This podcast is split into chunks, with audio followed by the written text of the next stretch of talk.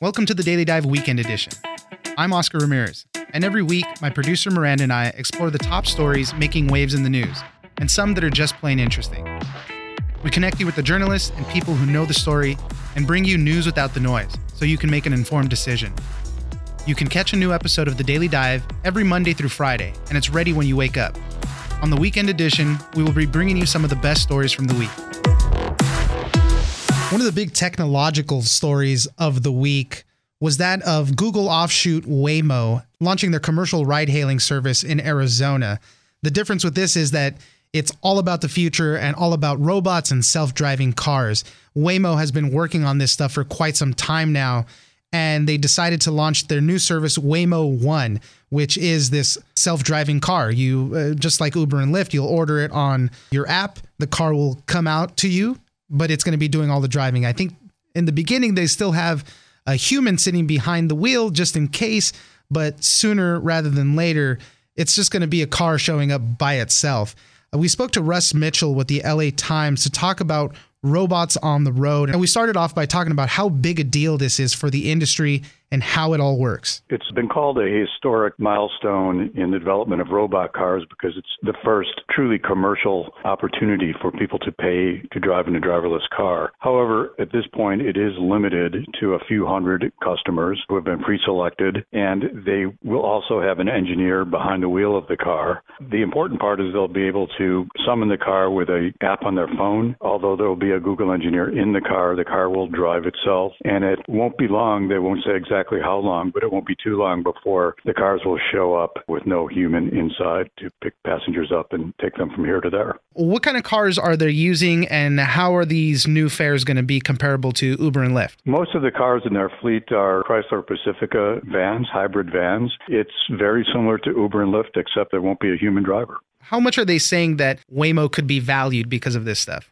A lot. Nobody knows for sure. They're kind of throwing darts at the uh, dartboard, but the dartboard ranges from a valuation of $50 billion to $175 billion by different Wall Street estimates for Waymo alone, if Waymo were split off from Google. People who study this market and study transportation and industry believe that not only will this have tremendous social and economic impacts, it will also have a business impact of creating an industry, depending on how you count it, will be certainly in the hundreds of billions and possibly over a trillion dollars a year. Waymo is the leader in this right now. Everyone else is getting into the game. As I said, Uber was doing stuff. I think they scaled back what they were doing with driverless cars.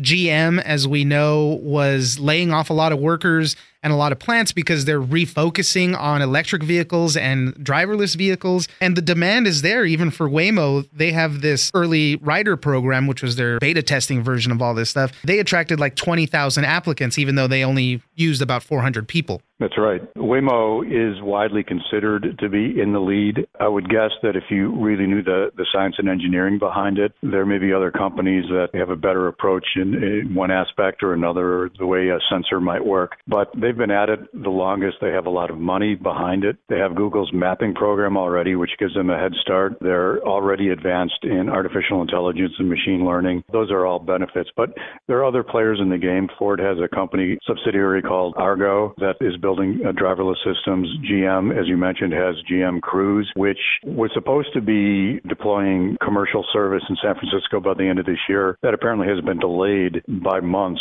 And there's various other companies that are uh, uh building their own systems both in the U.S. and around the world, including in uh, China, where there are lots of uh, big Chinese companies that are also developing this technology. One of the funny notes in your article was that Waymo had their early rider program. As I said, it was kind of their beta version of this thing. So now they have Waymo 1. And one of the only differences really is that a lot of these customers now won't be required to sign non-disclosure agreements. So they get That's to right. they get to talk about the experience now. And I, I've just read some people that have taken early rides in these things.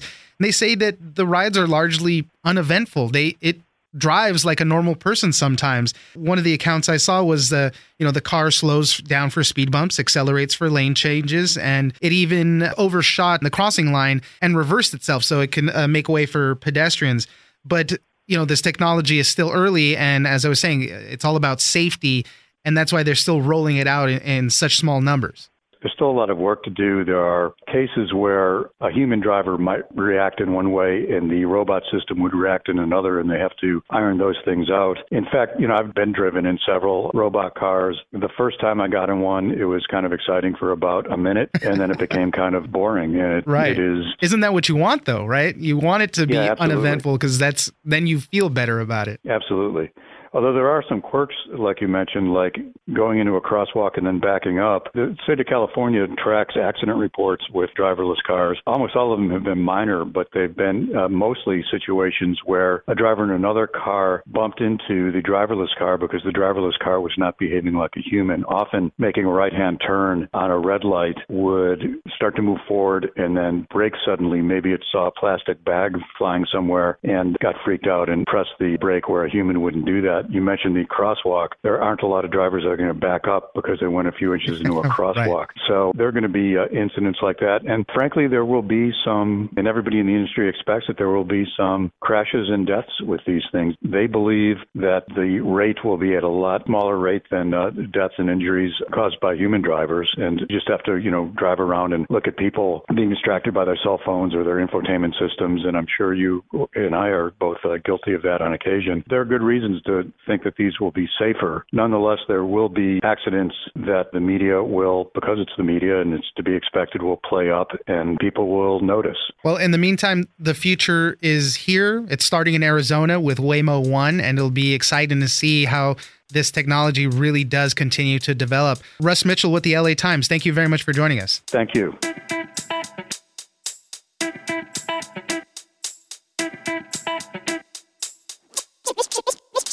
We've been hearing for some time this growing trend of something called cyber flashing.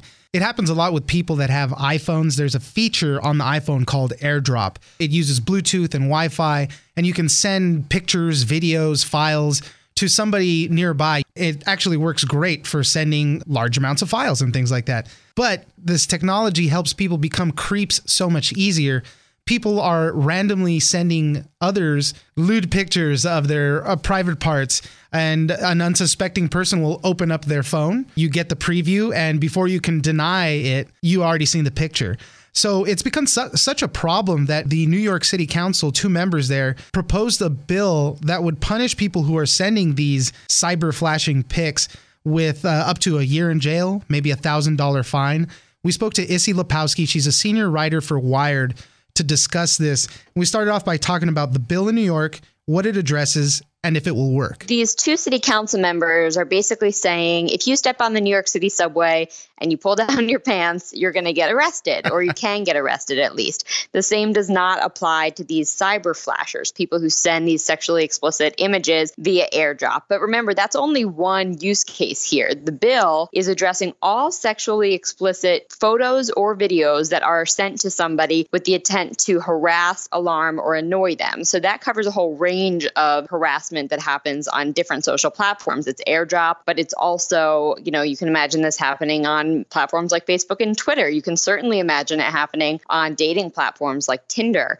The council members are particularly interested in the airdrop problem because they personally have heard a lot of stories from people about this happening. It's important to note that when Apple gives you your iPhone, the airdrop setting is set automatically to only receive airdrops from your contacts. So in order to have received you know, an unsolicited picture like this from a stranger, you would have had to already override your settings. But a lot of people Right. do that because there are various reasons why you might need to receive an airdrop at, at different times. So Yeah. this bill is essentially intending to catch these perpetrators. The problem is going to be with enforcement. let's get into that notion of enforcement and uh, you know the big problem is the anonymity with this thing because you can nickname your phone you know my name's oscar but i can name it charles. And then when i airdrop you something it's going to be coming from charles's phone. It's not going to show that it's me. And there's other d- differences too where digital trails are pretty weak. So what do we know about that part? Right. So I worked with a Mac forensics specialist named Sarah Edwards, who was so kind as to do an experiment on her own where she took two different iPhones and tried to sort out the digital trail if you send an airdrop from one to the other. And despite her best efforts, and she's sort of regarded as the expert in this field, she could not find a definitive link. As you said, you can change your phone's name. If you have an iPhone, you could change it to Samsung Galaxy phone. It can be whatever you want. So it would be pretty hard for law enforcement to track this down. Probably there is some way that they could, but we're talking about the NYPD here and how much they have to right. monitor from terrorism just to, to run of the mill crime. This is a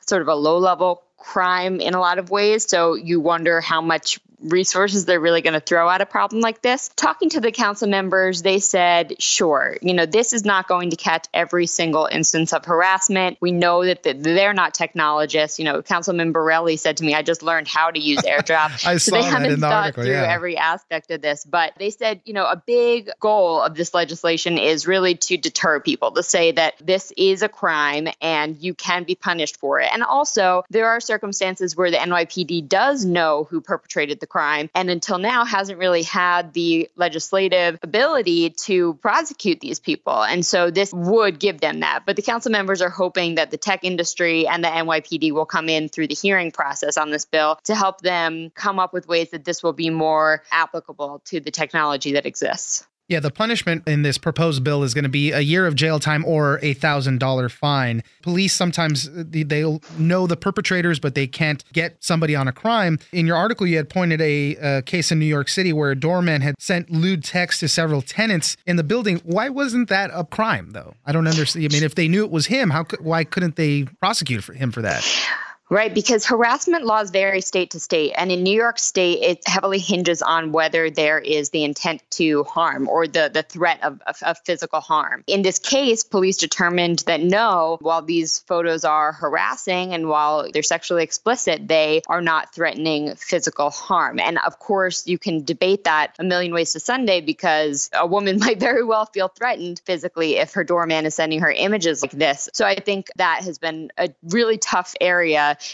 for law enforcement to enforce in New York State because the law is written that way. And it's written that way because you don't want to accidentally write the law so that it incorporates all types of innocent behavior. So, right. for instance, if you send a nude photo to your spouse and your spouse is consenting to receiving this photo, that shouldn't be considered criminal behavior in the law's eyes. And so you don't want to make the law so broad and so vague that it could in- include behavior that is otherwise innocuous, both for a practical standpoint, because you don't want your citizens to have to face this kind of undue burden, but also from a legal standpoint, because laws that are overly broad and overly vague can be more easily thrown out. You know, one simple fix would be for Apple to change its airdrop feature so that you don't automatically receive a preview of an image before you've accepted that image. That seems like basic common sense right, that, that you would you have can, to accept it before you see it. That way you can um, reject it from its unknown person rejected immediately. Exactly. That's one simple technical fix. And I think the city council members are hoping that they can work with tech companies on more of those changes that don't need to be necessarily coded into law. Well, this bill is going to be coming up next year, so we'll see how that develops. Issie Lapowsky, senior writer at Wired, thanks for joining us. Thank you.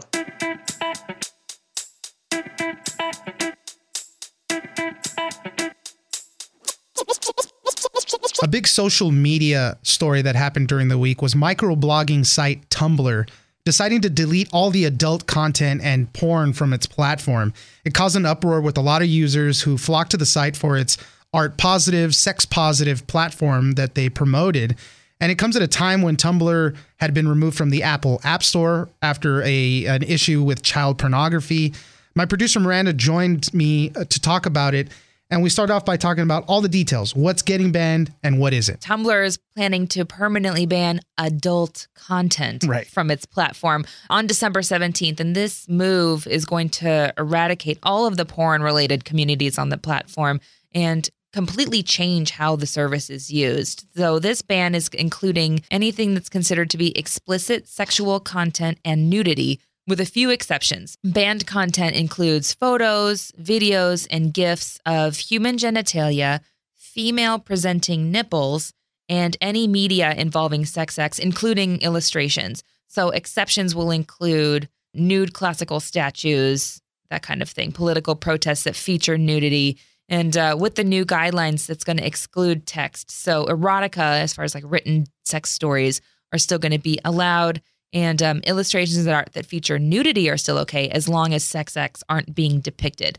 Also, you can still post your breastfeeding and afterbirth photos. Yeah, users are going to have a chance to appeal content that has been flagged. They already put out an algorithm just beginning that process saying, hey, this is inappropriate. Come December 17th, all this stuff is going to go. A lot of people are saying that this is in response to an episode that they had on their platform where child pornography made its way onto there. It actually got Tumblr banned from the Apple App Store for quite some time. I don't think it's back yet, even, but something happened there where child porn was able to slip into online. Right. And Tumblr says that every image that's uploaded to their platform gets scanned against an industry database of child sexual abuse material to filter out any explicit images of that nature. And so a routine audit discovered content that was missing from that database, which is what allowed whatever this image was, we don't know. We're not they they didn't describe it to any of us to slip through their filter. So the content was immediately removed, but yeah, like you said Oscar, the app is still not available on the App Store, but it is available on the Google Play Store for Androids really the backlash of what's happened now is this this uproar on them banning this adult content is really what's fueling all of these headlines. For years Tumblr had been known as a sex positive destination for a lot of people. People go to Tumblr to form these communities similar to like Reddit. You know, on Twitter, it's much more of a free for all attitude. You get mm-hmm. a lot of trolls and whatnot. But on Tumblr, people can go and post their pictures, post their stories. People would reblog it, repost those things. It really became a community in and of itself. For its part, 20% of all the clicks that drive Tumblr's desktop site were this adult content, things of this nature. So it's a big portion of their business. And a lot of people saying them deleting all this stuff is really spelling the end of Tumblr. Yeah, a lot of people are vowing to not use the site anymore because that, like you said, 20% of their clicks were for this adult content and people were using it as a base for their business. There's sex workers who were profiled in a wired.com piece saying that this is where they would go to kind of give the teaser for their pay websites. So they could go on Tumblr, advertise what they're about, share little bits of it, and then get a fan base built there to generate income for themselves on a pay site. You've heard the term thrown around a lot, but this was a safe space for them where they can curate pictures, things to drive to other business ventures. It was their social media landing point, and now they don't have it. And a lot of these people are saying, we don't know where we're going. Maybe we'll go to Reddit. Maybe we'll go on to Twitter. But a lot of people are saying that they're just going to not use this anymore and it's going to shrink their user base drastically. Is there any part of you, Oscar, because we live in an outrage culture now, I can point to what happened on Monday with Netflix saying they're going to remove friends and then everybody flipped out on the internet. So Netflix said, okay, okay, we'll keep friends. Do you think that is there an element to this that if enough people say no porn, no more Tumblr, that Tumblr will reverse this ruling? Uh, in this case, I don't think so. And you see it with a lot of other social media platforms restricting content, things like that. A lot of people have brought up the issue that Verizon has bought out Tumblr now through a series of acquisitions. You know, Yahoo bought them first, and, and then, they didn't and, mind the porn, right? And then Verizon bought Yahoo, and it's all about ads. So Verizon doesn't want to put ads on a platform that has a lot of this content on there. So a lot of people are bringing that issue up as that's really the thing. So in this case, I don't think an outcry will bring it back because there are other places and the CEO said that as much. He said there's no shortage of places you can get adult content. We don't have to be that place. We're focusing more on who is part of our community. And that's the central issue is that all these people that are in these types of communities the as they call them the sex positive communities that's why they went there. That's why they use the service because they could post all their stuff there. And we'll see where these people kind of land. We may get you a know, new social network site out of this. You know at the at the onset of this i was like man all these headlines they're making it seem like it's the saddest thing ever that they're restricting content. But you know, for these people in these communities, these are this is where they went. So much time and energy to curate their Think blogs. Think of the bronies, Oscar. Think, Think of, of, the, the bronies. bronies. Right. All right. So we'll see what happens with this. Uh, but for now, all your adult content is gone now from Tumblr. Thanks, Miranda. Thanks, Oscar.